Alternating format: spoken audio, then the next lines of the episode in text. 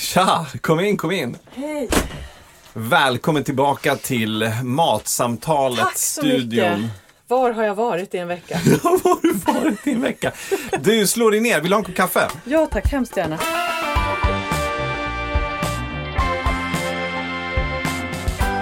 Du, vet det, likt ett eh, klassiskt rapportankare så dunkar jag nu mina manuskort i bordet så här för att samla ihop Ja, dem lite. ja, ja, vad har du med dig? Vad har du för ämnen? Idag tänker jag att vi ska prata lite palmolja och eh, gelatin. Okej. Själv då? Vad tar du med dig till bordet? Jag tänkte varma mackor faktiskt. Ja, den är intressant. Får, är det några varma mackor som det kanske bjuds på också? Mm, eller? nej, förstår du. Men du kanske får en liten drink om du har tur. Oh, ah, För jag är, och jag är lite inne på varför dricker vi vår mat istället för att äta den? Ja, det är en bra fråga. Mhm. Matsamtalet med Sigrid Barany och Johan Hedberg i samarbete med Lantmännen. Kan vi inte börja prata om varma mackor? Vi kan börja prata om varma mackor. Men alltså, för jag är ju så här, har du toastjärn hemma? Jag har Eh, har jag toastjärn? Jag har ett toastjärn. Nej, jag har inte ett toastjärn. Vänta nu här. Man vet, man vet också att det har skenat för mycket i köket när det är någon som sitter och säger så här, jag vet inte, har jag toastjärn? Ja, jag har ett toastjärn. Nej, det har jag kanske inte längre. Eller har jag det? Det är så här, någon bara, vad har du ett våffeljärn man kan få låna? Man bara, vill du ha belgiska våfflor, singel eller vill du ha dubbla, det här klassiska, det är riktigt varma. Gjutjärn, teflon, vad vill du ha? Har du, har du, har du, har du toastjärn? Alltså, jag har inte toastjärn. Vet du varför? Det är för att jag har ett belgiskt våffeljärn. Bra. Och då är jag så här, ah, men jag kan inte köpa ett mackjärn när jag har ett våffeljärn. Fast ett belgiskt våffeljärn helt- mosar ju en toast till döds. Den, den blir ju helt, den blir som en igelkott. Det är som att köra över den med dubbdäck. Det är som, det är som en överkörd igelkott, det går inte. Men samtidigt så, så har jag hela tiden så en pining efter riktig eh, klämtoast i mackan. Alltså jag tror att jag kanske måste skaffa ett mackjärn. Och jag, det, vet vad, det, det här, usch, nu skäms jag. Jag har inte bara ett belgiskt våffeljärn. Jag har faktiskt eh, gett upp och även skaffat ett vanligt våffeljärn för att jag måste ju få frasvåfflor Ja. också. Det går inte att göra frasvåfflor i ett belgiskt Nej, våffeljärn. nej, det är klart att det inte går. Och det här kan ju låta som en typisk sån grej som folk är såhär, men gud vad ska du med två våffeljärn till? Men det är som att säga till någon så här, vad ska du med två nagellack till? Vad ska du med två läppstift Ja, till? ett är ju rött och ett är ju grönt. Varför Ja. behöver du två? Ja, exakt. Precis.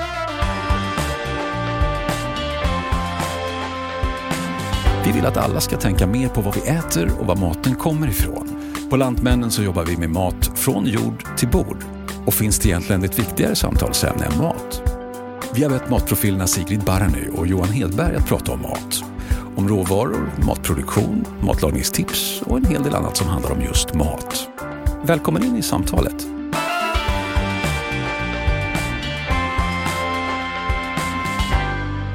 Jag känner nu så här, jag, jag kommer att skaffa ett mackjärn. Och allra helst, vet jag allra helst skulle vilja ha? Skulle vilja ha sånt där kafémackjärn. Paninijärnet. som, är, som inte är att det är så här en eller två liksom mackformade utrymmen, utan som bara är helt platt och randigt. Mm. Där man kan stoppa in vilken macka som helst. Och så är det ganska ordentligt tungt, så man kan platta ut vilken macka som helst och få den att bli riktigt så här krispig, frasig på ytan. Mm. För det är ju lite det som är grejen med en riktigt bra varm macka, att den är knaprig på ytan.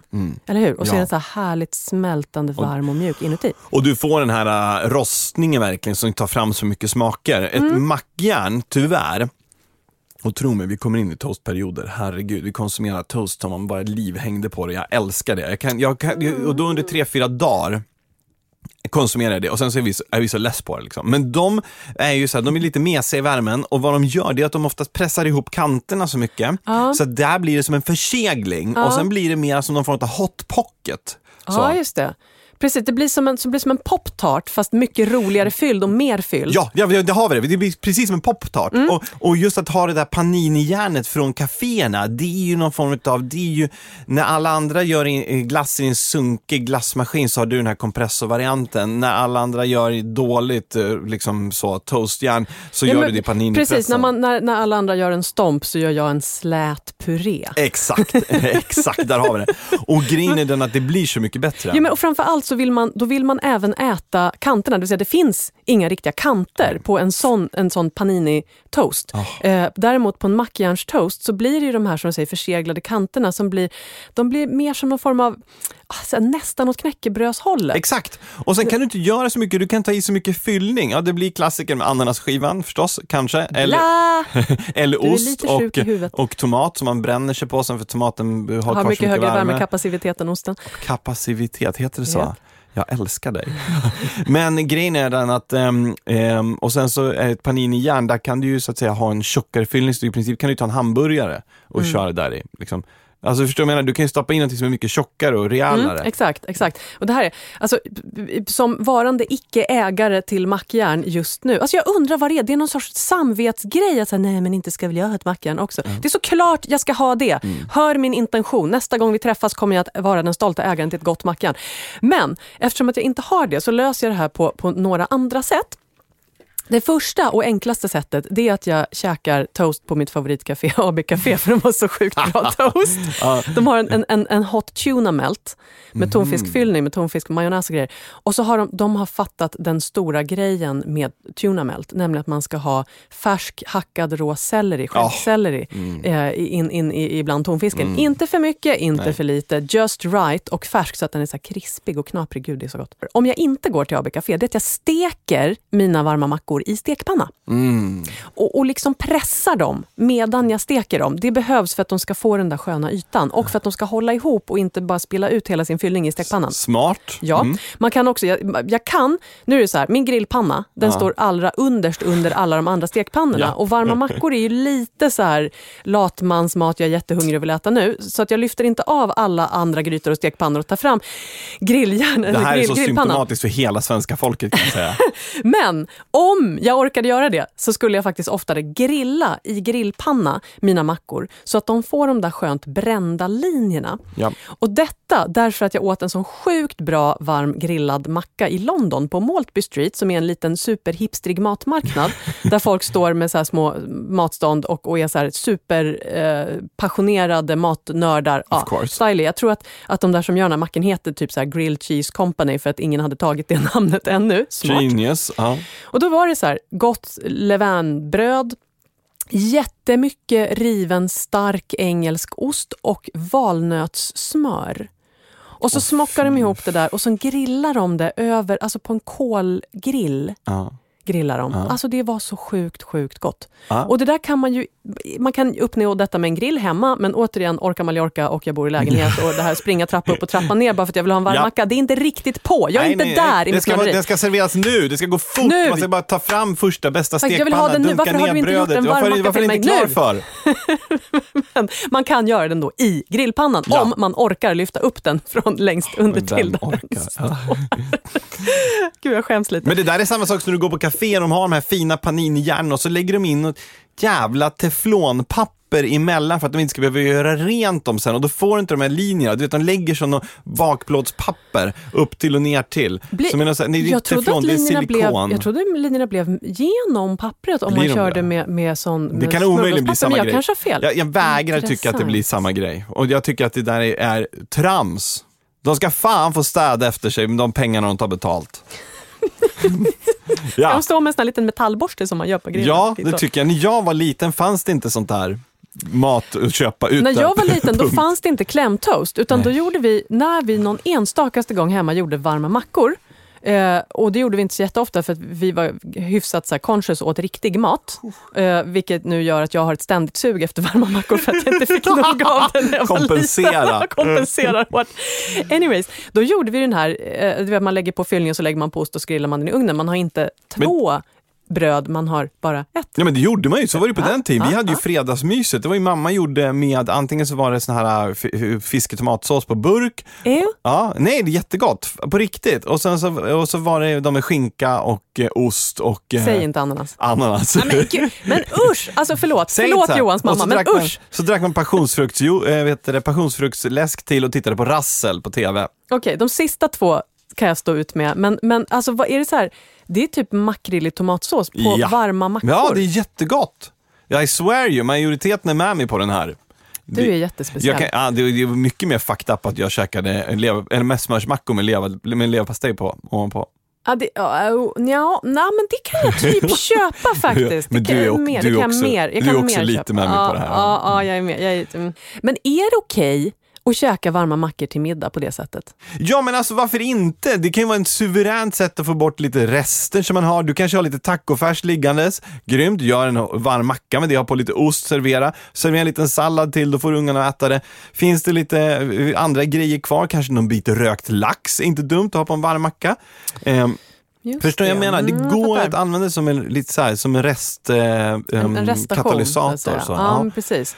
Och sen så är det ju festligt att äta med händerna och det är det här man inte får glömma bort när man har barn. Att det måste inte vara så jävla ordnat med bestick och perfektionism hela tiden. Även fast jag får lite eksem av att mina barn äter med fel hand. Så. Men, Fel eh, hand? Ja, men de har besticken i fel händer.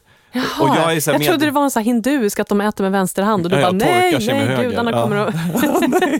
Vishnu, Anuxonamun, vad har vi gjort? Nej, vänta, det är Mumien. Ja. Men vänta, de här hinduiska gudarna brukar ha jättemånga händer så att de har ju lite lättare. Exakt, vräka i sig helt enkelt. Därför man äter väldigt fort i Indien. För man vill eftersträva gudarna, bilden, och, och äter med åtta händer. Johan, du är så lärd. Jag vet, jag vet.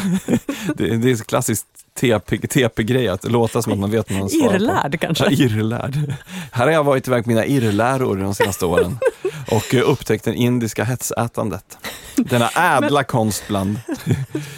Men du, det är inte bara vi i Sverige som gillar att äta toast och mm, klämmackor och allt sånt här vi kallas. Men är det här lite som med korv, att varje land har sin varma macka? Det är klart. Okej, så vi har croque monsieur i Frankrike. Ah. Ja. Vi har, I Italien har vi ju de här panini-mackorna, men jag tänker också på, och det här är ju lite så här OT, men mozzarella in carrozze. Berätta. Alltså det betyder typ så här mozzarella i, i vagn eller något sånt där. Ja. Det är alltså, eh, du lägger massor av mozzarella mellan två brödskivor och sen doppar du dem i typ fattiga riddare-smet, alltså pannkakssmet och så steker du dem i jättemycket Nej, kanske så smör eller fan olja. vad gott! Alltså du vet, jag, vi har precis ätit lunch, jag har inte varit bakfull på två månader och ändå känner jag att jag bara, det här måste jag ha vill- nu. Jag fick vill vara cravings på bakfull. det. Ja, jag vill vara bakis och äta just det. Orka steka den här och sen så bara flott somna i soffan efteråt. Mm, flott somna, vackert ord. Ungrarna gör faktiskt en liknande också, bondars kenjer. Det är Mhm. också så här gammalt bröd man doppar i pannkakssmet och som man gärna just fyller med någonting smaskigt. Där. Men det är ju, sva, det är ju vansinnigt. Jänkarna hade friterat det. Ja, precis. Men de, har inte de det här som heter sloppy joes? Är det en varm macka eller är det bara typ köttfärssås mellan två bitar bröd?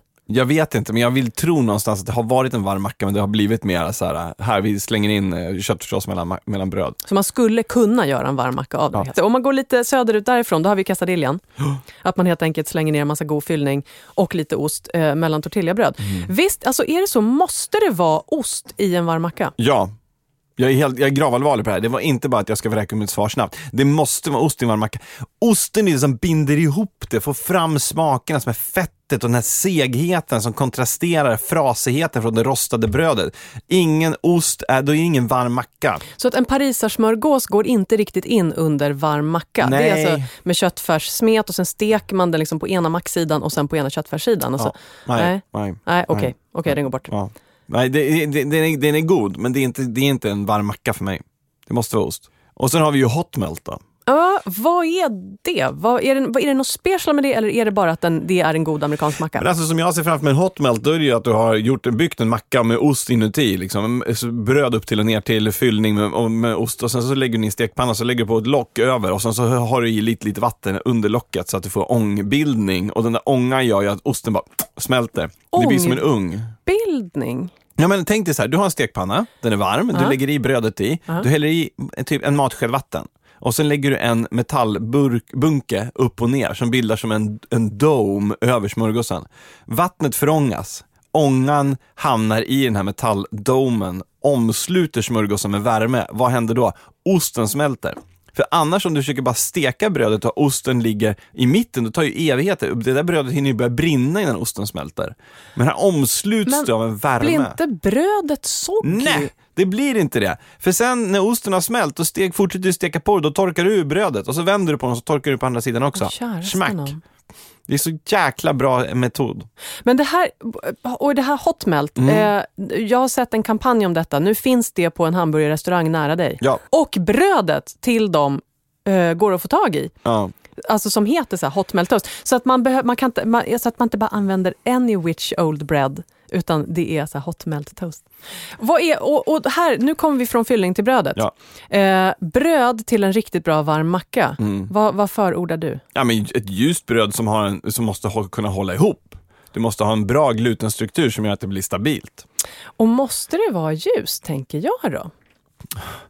Nej, men, Men alltså man kan väl ha hembakt rågbröd? Man skulle kunna ha, alltså egentligen skulle man ju kunna ha även du, så här, du vet, danskt rågbröd och så, och så, så ste, hårdsteker man det lite grann så att du får den där lite krispiga. Alltså men jag Men, menar, en varm tyskt- macka har potential. Ja, tänk ett tyskt surdegsbröd, du vet som ett riktigt sånt eh, surt Ja. m- mellan rågbröd. Liksom. Ja, det som, tror jag på. Det är ju jätte, jättegott att rosta det. Vi kanske har lite valnötter i och honung och sådär. Men tänk dig att köra det som en toast med skitmycket så appenzeller emellan. Ja, ja, ja, jag är helt för. Och där tänker jag så här, det här är ju, det här är ju så här, dels kan det bli väldigt billig mat, för att bröd, i synnerhet om man bakar det själv, Ja. är billig mat. Sant? Ja. Eh, och dessutom så, så, så kan man få hela mackan att bli tämligen närproducerad om man jobbar lite på det. Ja, ja, visst är det så. Absolut. Klimatsmart mat alltså. Men du, säg en så här, favorit. Vad är din go-to varma macka? Min go-to varma macka, det är eh, cream cheese, hackade gröna oliver, hackad lök och någon riktigt stark ost. Åh fy far. Alltså du får inte börja med de här tipsen för jag framstår ju som den banala liksom, bonden i Och det- det är nu schackspelet. ananasen som, kommer fram Ja, ta igen. mig fan det är. Men vad är din macka? Nej men jag är ju en sucker för några lager med god skinka och sen så är riktigt ordentligt med god ost, svartpeppar. Och sen, ja, och gärna kanske en tomatskiva bara för att kontrastera lite. Jag tycker att enkelheten i det där vinner alla gånger. Men, men alltså gröna oliver, du, du, Jag vann. Mm, Du vann verkligen.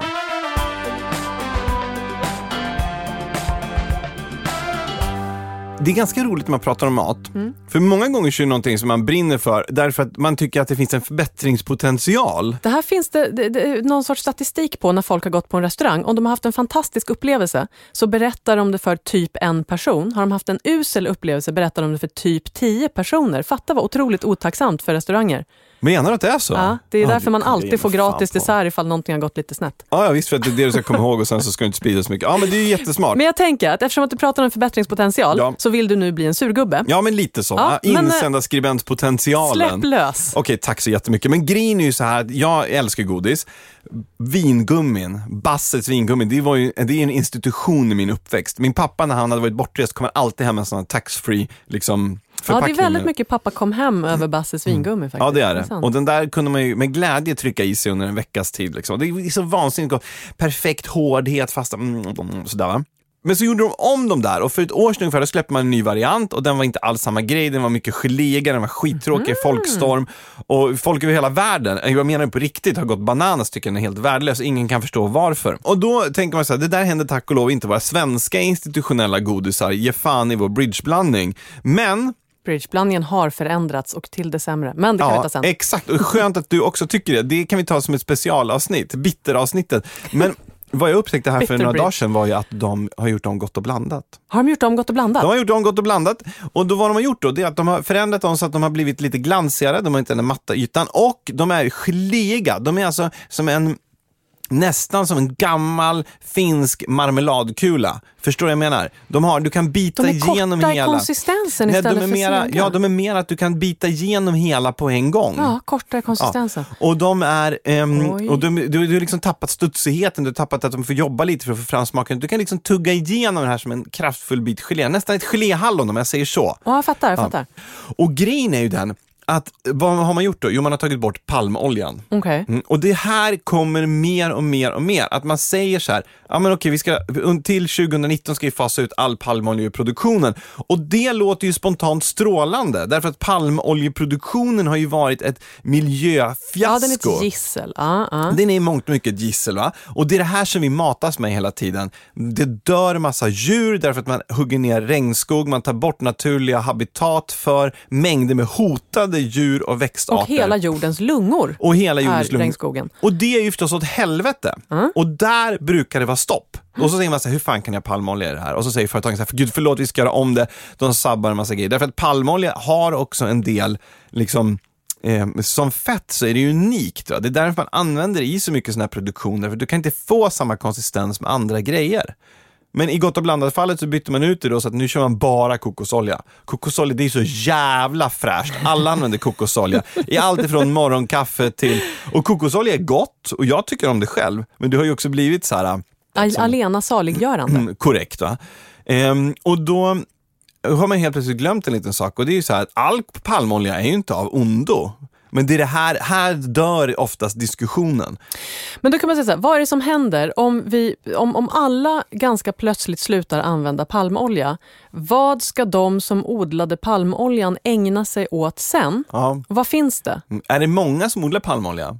Men Jag vet inte. Det är ohyggligt många som odlar palmolja i länder som Där det inte finns så jättemycket annat att göra. Det typ. finns inte så mycket annat du kan odla där. Och när det är sådana certifierade odlingar, och, Mm. och nu vill jag också säga för transparensens skull här, att det finns jättemycket problematik med certifieringen också. Den är inte alltid klockren. Det är och det har sant. Gud, vad förekommit en del fusk vad med det det. Och det finns mycket liksom kvar att göra. Men Ah. alla är ju medvetna om problemet. Alla jobbar med, mot att det ska liksom bli en bättre och mer hållbar produktion. Mm. Men när det sker produktion på redan befintlig åkermark som inte är så att säga regnskog som är stulen. Mm. När det görs på de sätt som det är liksom, som inte är ett helvete för miljön och när det inte förstör jorden ännu mera. Då är det ju faktiskt för väldigt många människor ett sätt att skapa sig en hållbar tillvaro och därmed lyfta dem ur fattigdom och skapa liksom en möjlighet för framtida generationer. Så du efterfrågar eh, krav på hållbar palmoljeodling och rör inte mitt godis. Ja, är det för mycket begärt? Jag köper det. Jag köper det förutsatt att, att det här med palmolja och cancer reds ut. Om det visar sig att palmolja eh, är, har så att säga, stor, att det finns stor incidens av cancer om man äter mycket palmolja, oavsett om den är härdad, behandlad, processad eller inte, då vill jag se alternativ. Då vill jag ha andra saker. Och nej, jag vill naturligtvis inte att göra en massa eh, människor som, som har en ganska låg levnadsstandard redan arbetslösa. Men då kan, så här, låt dem odla kokos tänkte jag säga, men det kanske inte går. Men, men då, alltså, då får man hitta någonting annat som går att göra där istället. Eh, men det, det är ju sant att, att man kan inte bara titta på ett problem på en liten bit av världen och sen strunta i vilka andra bitar av världen som det problemet har att göra med, utan vi är ju en planet. Ja, vi har ju sån jävla lyx här att vi kan ju välja. Vi bara, nej, vi ska bara ha så här smör som är kärnat av en kossa som går på grannens balkong här på Söder. Det funkar ju inte så. Det är inte så på egoistiskt. För där är det mycket partiklar i luften. Ja, och då har du cancerframkallande smör. Ha!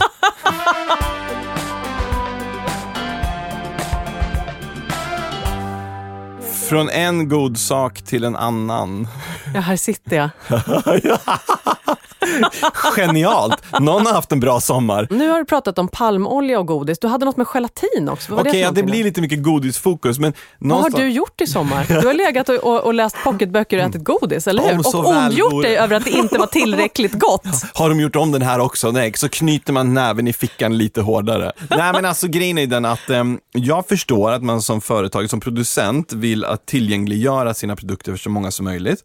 Och är du vegan så är det förstås bra om godiset inte innehåller gelatin. Jaha. Men jag är inte vegan och en det är inte en, en, det är en försvinnande liten del av svenska befolkningen som är veganer. Eller om man äter kosher eller halal, då vill man väl heller inte ha gelatin eftersom att det är ofta grisprodukter Okej, i. Har det- jag fel eller rätt här? Tough, tough cookie, ingen aning. Jag vet varför jag inte har någon aning. Därför att det faller utanför mig. Du äter alltså inte kosher? Mm, jag äter inte Ska jag verkligen kosher, sitta här med dig i studion?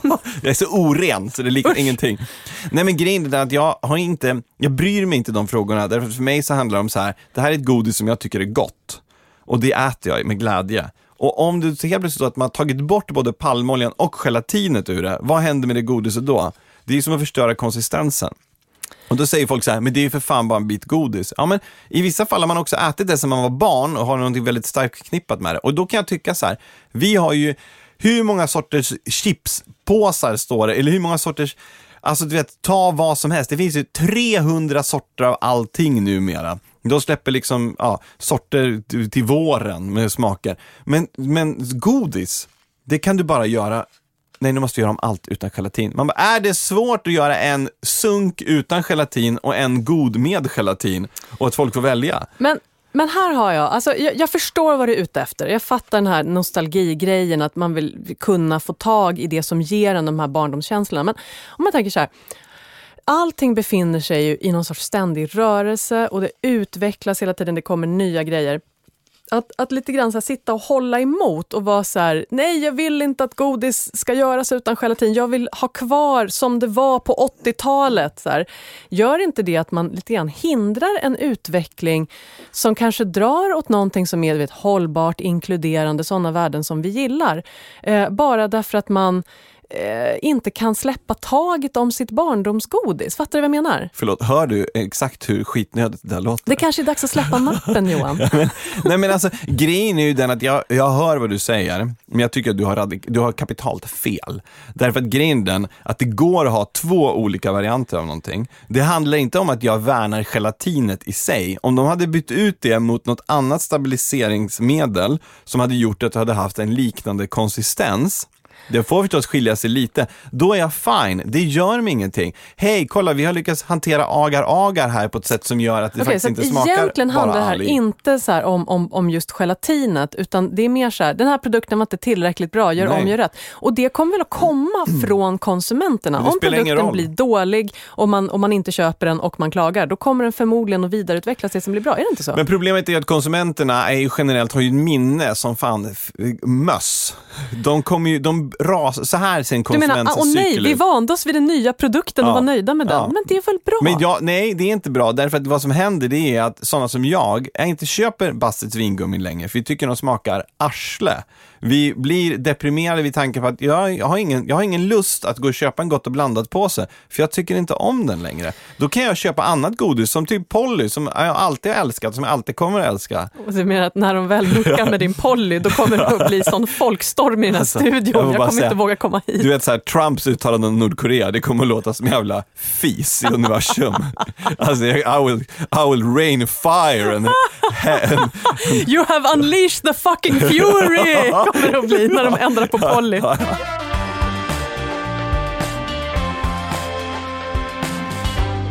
Men du, här kan inte jag sitta och vara, vara en massa sur, bakåtsträvande konsument längre. Vad, vad lättar ditt hjärta? Vad har grämt dig? Vad har du grunnat över? Jo, jag har faktiskt grunnat över i sommar på det här trenden med att allting ska vara drickbart. Alltså på att man dricker sin mat istället för att äta den. Och, och så här, jag, nu ska det sägas, här, jag är inte ett jättestort fan av flytande mat. Eh, jag, jag tycker att det är lite otillfredsställande, den här smoothie-trenden, att man dricker en smoothie till frukost. Berätta varför. Jo, men alltså, jag fattar poängen med att i en smoothie kan man köra ner jättemycket nyttiga grejer, mixa det och dricka det på cirka tre sekunder, medan det annars skulle ta jättelång tid att tugga sig igenom för att det skulle bli en enorm sallad ifall man åt det eh, liksom omixat. Jag fattar det. Och att man så här, okej jag tycker att det är lite jobbigt att få i mig mina 500 gram frukt och grönsaker per dag för att, för att jag tycker att, att sånt är så tråkigt att äta. Ja, men då gör jag en jättestor smoothie av det och så har jag fått i mig det. Jag förstår den poängen om man, om man ser mat som så här bränsle och medicin på det sättet. Men det känns som att det börjar gå lite långt, som att allt möjligt ska hela tiden bli en dryck. Att, att vi gör så här vi gör så här söta, feta nötsmörs-shakes, nötsmörs-smoothies som ska ersätta en måltid och som det är så här 800 kalorier i. Och sånt där. Så att det, blir som typ två luncher. Nästan.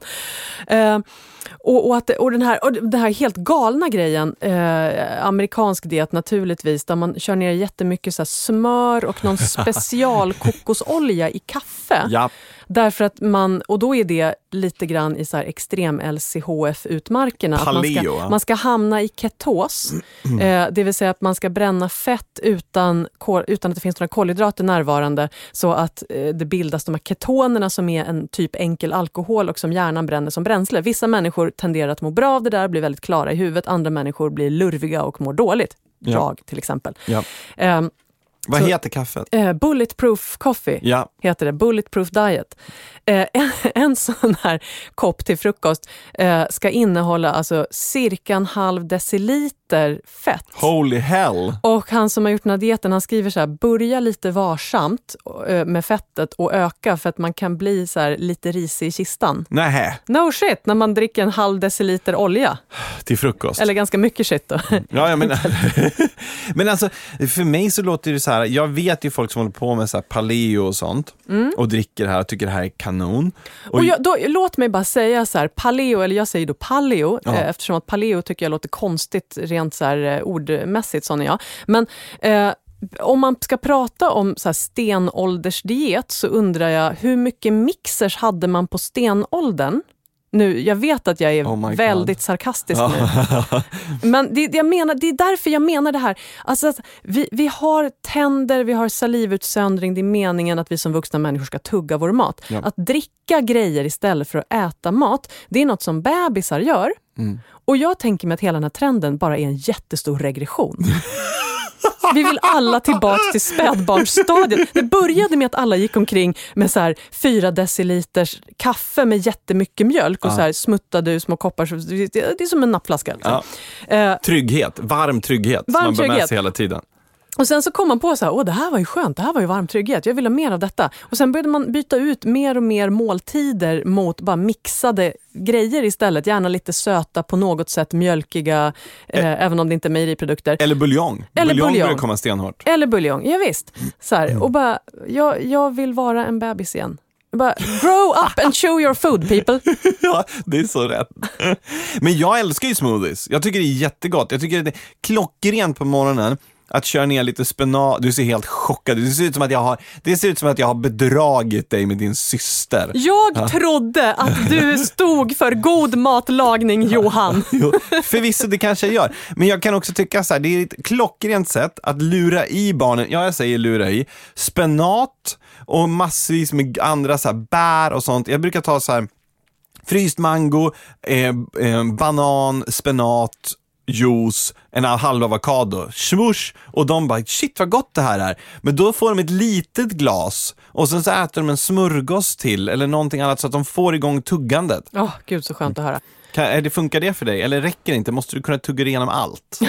Ja, nej, nej men så, det är inte, inte det, inte, inte så rigid. Utan det är mer att jag undrar, vad, vad är den stora grejen med det här? Vad tror du? Du gör ju smoothies till frukost Ja, bevisligen. ja, men det är väl en kombination av att man känner sig nyttig när man petar ner en del grönsaker och sådär. Och dels också att man så alltid ler lite nöjt när barnen har druckit någonting som är liksom lite spenat, mango, avokado. Okej, så det är ett sätt att få juice. i sig mycket av någonting som är bra helt enkelt? Ja, men och sen, ja, och sen jag, tror, jag tror, om vi ska släppa, våga släppa sargen lite här, så tror jag också att det är så här att man har man har andra prioriteringar på morgonen som oftast är helt fucked up om man inte tar sig tiden och sitter ner och äter frukost ihop. Och då är det smidigt att ta med sig en smoothie, för du kan ju till exempel köra den där i någon blender som också blir, du vänder upp och ner på och så blir den flaskan.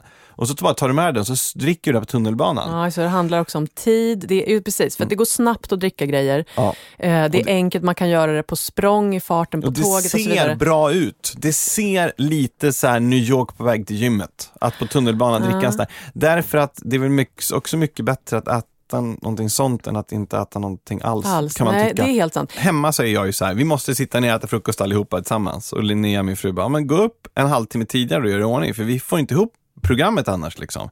Alla ska duscha, göra sig i ordning, du vet, och så här. Och då är den där smoothien som man samlas runt, för den går att förbereda, så häller man upp och sen så finns det lite mackor. Så den underlättar lite där.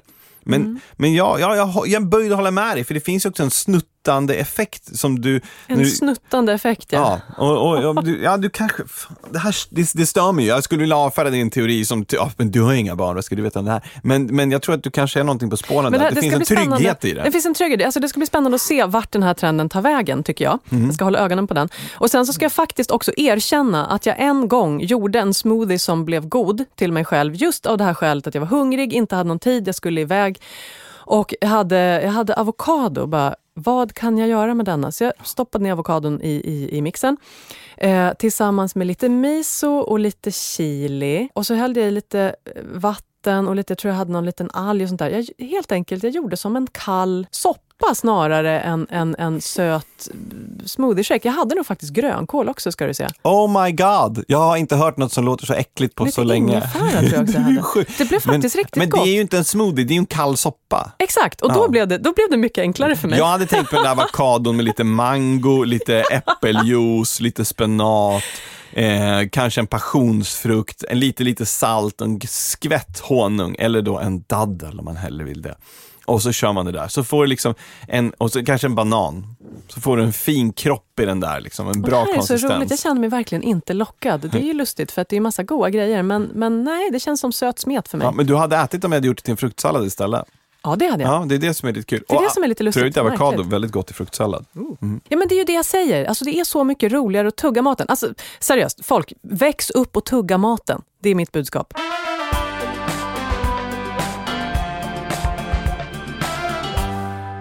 Johan, Mhm. jag har lärt mig ett nytt ord den här veckan. det är så roligt! Jag är så det här är jag så pepp på. Berätta, berätta. Ja, ett nytt matord. Ja. Eller det är faktiskt ett cocktailord ska vi säga. Och det heter så här, oleosaccharum. Okej, vänta. Har du hört det här? Vi ska, oleosaccharum. Oleosaccharum. Nu ger vi folk möjligheten att återupprepa det här. För vet du vad jag Ja. känner inför hela den här grejen? Det är att ett sånt här kommer ge ett sånt jävla imponansvärde när man pratar med andra människor sen. Okej, mitt oleosaccharum är ditt oleosaccharum. Ja, och det låter lite som att man pratar om sin korsrygg eller någonting sånt, men det gör man inte. Oleosaccharum, eh, det betyder helt enkelt olja och socker. Ja. Ja. Eh, och vad det är, är en cocktailingrediens och det är en gammal superklassisk cocktailingrediens eh, som, som har använts då i eh, amerikanska cocktails i en halv evighet, alltså sen någon gång på 1800-talet eller någonting sånt.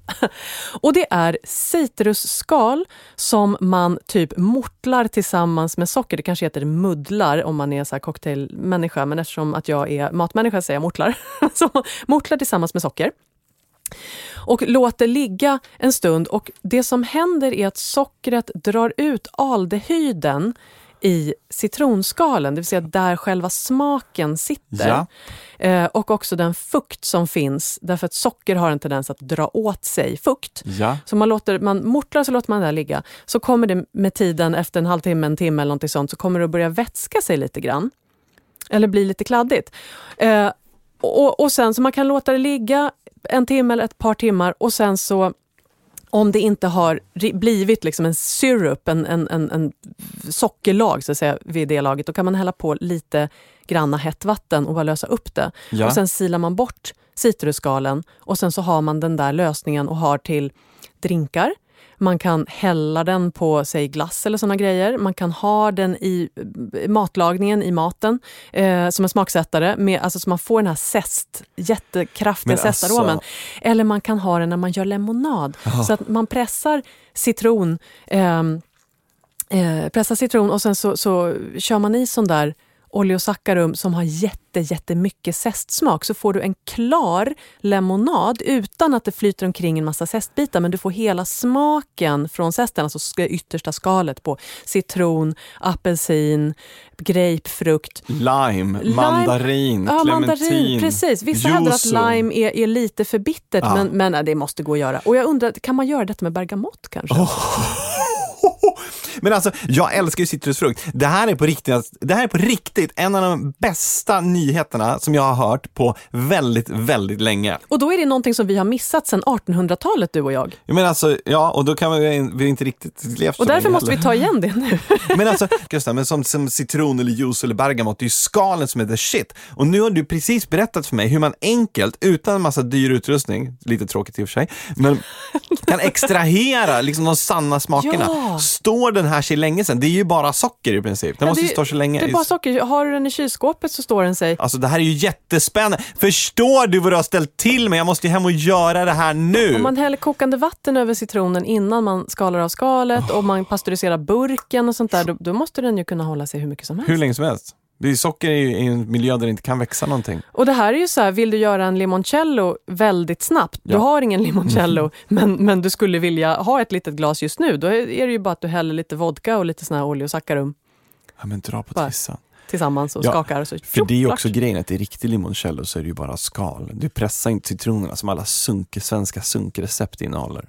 Och dessutom, och det här är ju lite spännande med, med limoncello, eh, så jag har sett i Italien hur de gör med eh, jättestark sprit, alltså sprit som är någonstans i 90%-klassen. Och det drar ju ut just de här aldehyderna så att du får omedelbart en knallgul limoncello, så att du får ut allting. Annars måste man ju låta den stå väldigt länge innan den får den där gula sköna tonen. Satan! Alltså, Men tydligen kunde man även göra det med socker, för den oleosaccharum som jag gjorde blev alldeles gul. vänta, stopp. S- vänta, vänta, vänta, vänta, nu tar vi det jävligt lugnt. Den här oleosaccharumen som du gjorde, Jag har med mig. Nej, jag visste ju att du hade med dig någonting, men jag visste inte. Du har med dig det? Jag har med mig oleosaccharum. Jag har med mig eh, diverse olika material till roliga lemonader. Jag har nämligen varit i Ungern och druckit sörp. Sörp är helt enkelt saft, fast gärna rå, alltså råpressad och rårörd saft, inte nödvändigtvis kokt. Eh, och jag har, så jag har med mig eh, jag har med mig havtornssörp, jag har med mig lavendelsörp och jag har med mig en kryddsörp. Och så har jag lite eh, bubbligt vatten som man spär ihop det där med.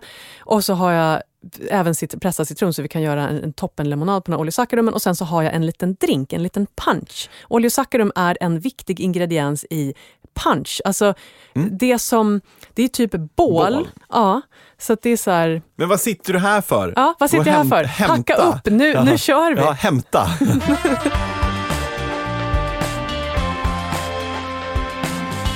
Johan, Ja.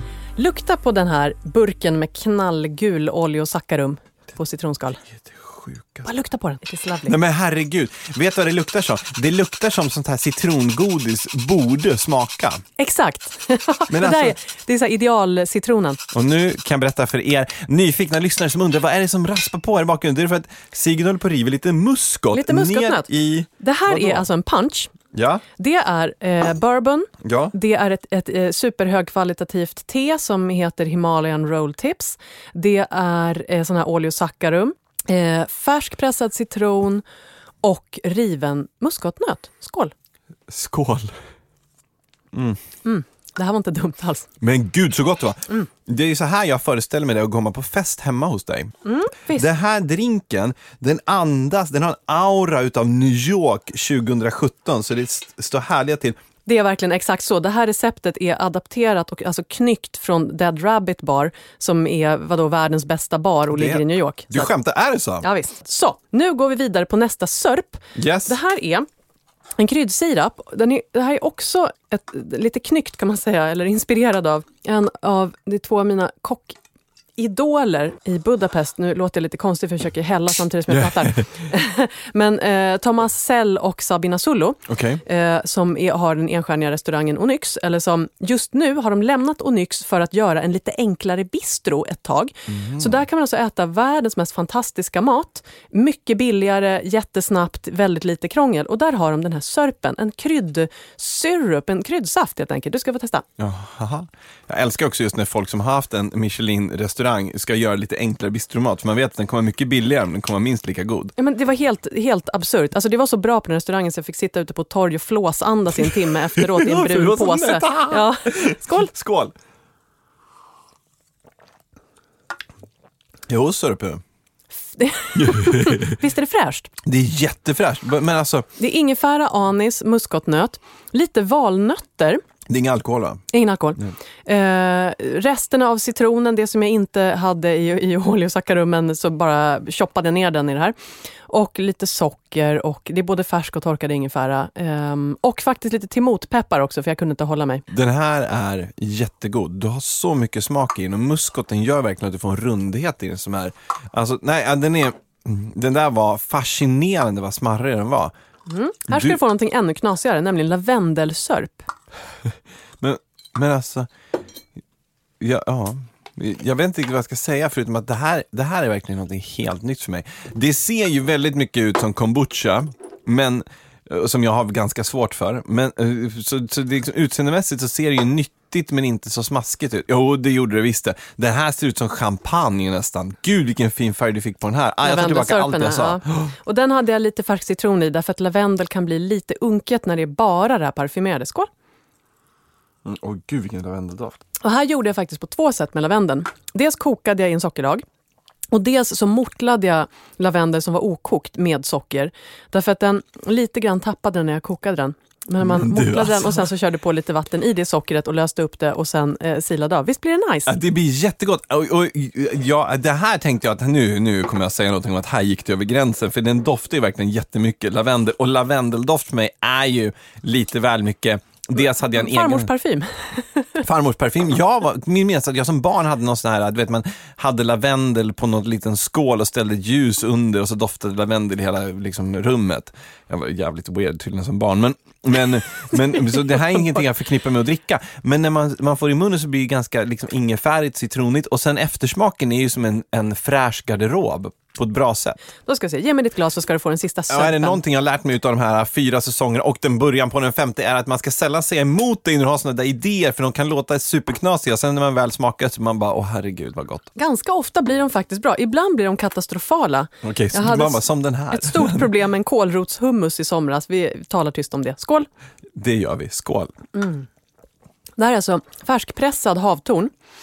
Och så har jag haft lite, lite vanilj. Därför att havtornen, ja, den, har, den kan bli lite nästan konstig när den är ensam. Men jag alltså- tycker att med lite vanilj så blir den väldigt snäll. Det är någon sura godisar-smak. Ja, det har den. Det smakar, det smakar godis. Det är vaniljen och så den här lite konstiga umami-artade grejen i havtornet. Och sen är det lite sockerlag som jag körde ner i den färskpressade havtornen och sen så på med eh, bubbelvatten. Alltså, du är så jävla bra på att kombinera smaker. Det är det som, det är det som vet, stressar mig så ohyggligt mycket. Att du, det, du slår aldrig fel med din möjlighet. Liksom. Just det att du kombinerar havtorn och vanilj är ju bara Ja, den här är, jag gillar inte havtorn, det är det som är grejen. Jag tycker det är den mest överprätt... Liksom, du vet, så här, alla bara, vi har så här havtornsdessert. Man bara, skit ner er. Det är så tråkigt, jag gillar inte havtorn. Jag älskar havtorn. Det här är Vad roligt. jättegott.